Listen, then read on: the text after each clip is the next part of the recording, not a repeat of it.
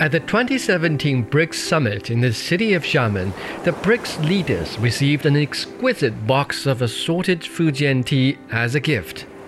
The varieties included Tieguanyin from Anxi, Da Hongpao from Wuyi Mountain, and jasmine tea from Fuzhou City. This was no regular box of tea. It tells the story of how lives of local tea farmers had changed with Xi Jinping's leadership when he worked in Fujian as a local official. Xi started working in Fujian in June of 1985 and stayed in the province for 17 years, holding various positions in different cities, including Xiamen, Ningde, and the provincial capital, Fuzhou. When Xi first began his career in Fujian, the eastern part of the province was the most impoverished. Surrounded by mountains on three sides and facing the sea, Fujian enjoys a warm and humid climate with abundant rainfall, which is ideal for growing tea. In fact, the eastern part of the province was once a famous tea producing region with a history of tea planting spanning over 1,700 years.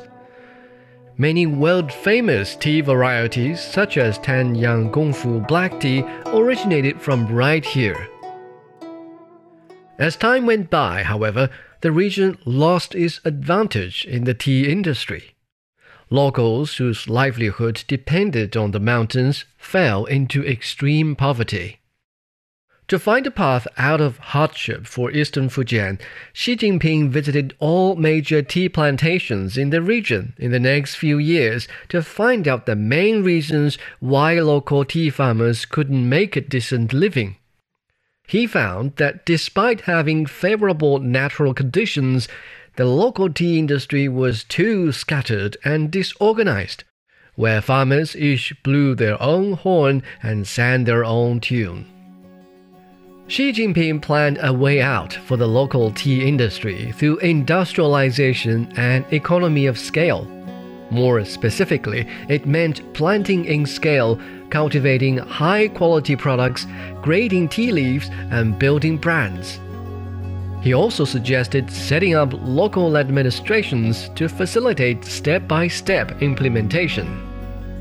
Following Xi's design, the region started to regain its advantage in the tea industry. With more jobs created, lives of impoverished people gradually improved along with the local economy.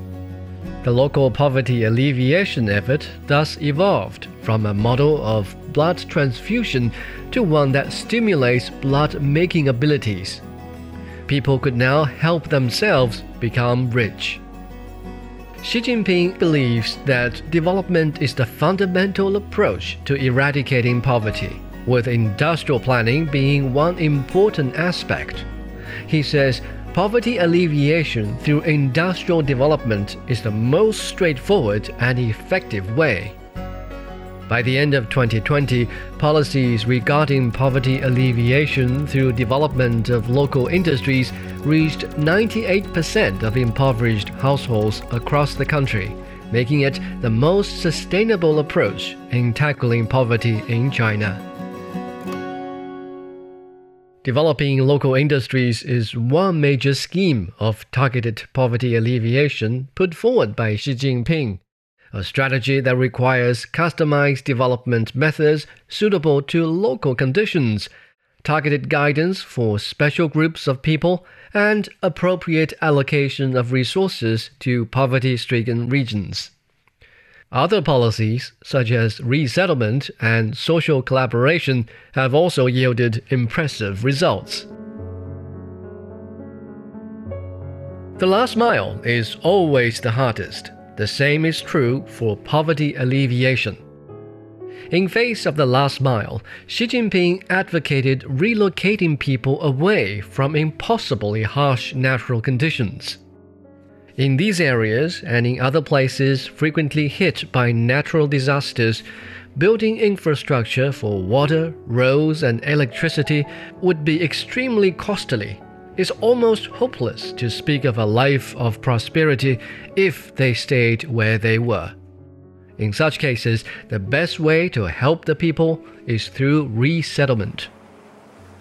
When Xi Jinping was working in Fujian province, a group of people who had been living on wooden fishing boats caught his attention. These locals were known as gypsies on water and were considered a special impoverished group. These families had lived on wooden boats for generations. One fine day in late April of 1998, Xi Jinping visited Yang Yongxiong's home a fishing boat moored off the waters of Xiapu County. Xi Jinping had to bend way down to go inside the boat's small cabin. Yang's father, who was nearly 80 years old, offered Xi a wooden pillow as a seat. The two started chatting. Lao Yang, how did you become a fisherman? And how are things going now? I've lived on this boat since as far as I can remember. Life used to be harder. I got some land along the shores after 1949, which made life a lot easier. The government relocated fishermen ashore in the 1960s. Why didn't you go then? I was used to living on water. I was concerned that I wouldn't be able to make a living on land. What about now? Do you want to move ashore now? I've seen other people settle well on land. Some have found jobs, some are selling seafood. They're living a good life. I'd love to go now if I have the chance. That was a reenactment of the conversation based on published works. The boats that these fishermen called home were usually 7 to 8 meters long and less than 2 meters wide. These dingy and damp boats had neither electricity nor water and normally housed a family of several generations. After seeing these conditions, Xi Jinping couldn't wait to take actions. He led efforts to accelerate the relocation plan and urged local governments to take follow up measures to help the newcomers on shore to earn a good living. In the following three years, roughly 20,000 boat dwellers in Fujian moved into new homes on land. They are grateful to Xi Jinping to this day. Chen Shouzhang is one of them.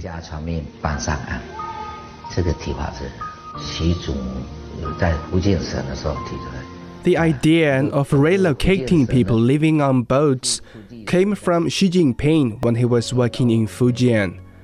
We were deeply touched that as a provincial leader, he would come onto our small boats to chat with us. Jiang Chengcai feels the same way. We were all so excited the day we moved. We were fascinated by the light bulbs, and we couldn't fall asleep the whole night. We were incredibly excited. It felt like celebrating the Chinese New Year, but even more joyful. Happiness was knocking on our door. In the years that followed, Xi Jinping never forgot about the people who moved out of their boat homes, and he urged local governments to follow up on the life and work of these new village dwellers. In time, many of the people who relocated found work with a stable income in marine fishing, marine transportation, trade, or tourism. They were able to live and work on land and shake off poverty. By 2021, in Fujian's Shachi village, which was the first such resettlement village from two decades ago, average annual per capita income for the villagers had increased about 27 times from 1998. Throughout history, there have always been imbalances in development between China's urban and rural areas and across regions. It has never been an easy task to lead the entire country to prosperity. Towards the goal of common prosperity, Xi Jinping has attached great importance to collaborative development between China's western and eastern regions, mutual assistance between more developed and less developed regions, and he has encouraged people who became rich first to help others catch up. In 1996, Fujian launched a program of one on one support for the less developed Ningxia Hui Autonomous Region in northwest China. Xi Jinping led the program as the then Deputy Secretary of the CPC Fujian Provincial Committee. That year, Lin Zhanxi, a professor at Fujian Agriculture and Forestry University, successfully developed the Juncao technology, a method of cultivating mushrooms on grass. The Juncao technology enabled edible and medicinal mushrooms to grow on specific types of grass or herbal plants and helped achieve recyclable production between plants, animals, and fungi. Using grass to grow edible mushrooms offered a new solution to eradicating poverty. The new technology attracted Xi's attention, as he had long been keeping an eye on poverty alleviation. Soon, Xi Jinping incorporated this new technology in the collaboration work between Fujian and Ningxia he encouraged experts to travel to Ningxia to teach the locals and develop new types of edible mushrooms suitable to local conditions. Very soon, Juncao mushroom cultivation became the cash cow industry for Ningxia, and thanks to the poverty alleviation programs, the provincial GDP expanded more than 16 times in 20 years. Incomes for both rural and urban residents increased nearly seven times. One on one support between Fujian and Ningxia became a vivid example of tackling poverty through cooperation and exploring common prosperity. What's more exciting was that, with promotion by Xi Jinping, the Juncao technology not only reached other parts of China but went beyond borders to aid global efforts in poverty reduction. So far, the Juncao technology has been applied in over 100 countries and regions around the world, creating hundreds of thousands of local jobs, helping people find a way out of poverty. In Papua New Guinea, the first country to benefit from this, the grass on which mushrooms can grow has become the grass of hope for the people. I call my younger sister Juncao She's named after the technology to um, show the bond between my family and the Juncao technology. During the time I started till now, I have achieved a lot of things. My kids are in school, all their school fees are paid. I have a car. My house is built. In Fiji, people hail Juncao mushroom cultivation as the new hope for agricultural island states. In Lesotho, people there wrote a song about it, which goes Some say it's wild grass, some call it life. It's food, it's medicine, it's hope.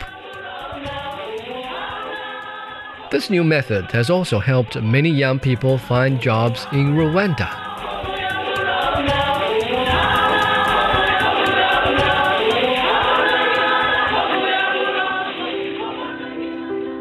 Lifting huge population out of poverty is one of the greatest testaments to Xi Jinping's capability in solving real-world issues. By the end of 2020, China had lifted all of its nearly 99 million impoverished rural population out of absolute poverty, winning the fight on schedule. You've been listening to Stories of Xi Jinping in episode 4, we will explore how Xi Jinping's thoughts regarding ecological civilization gradually came into form and how he has been carrying the historical responsibility of promoting the harmonious coexistence between people and nature.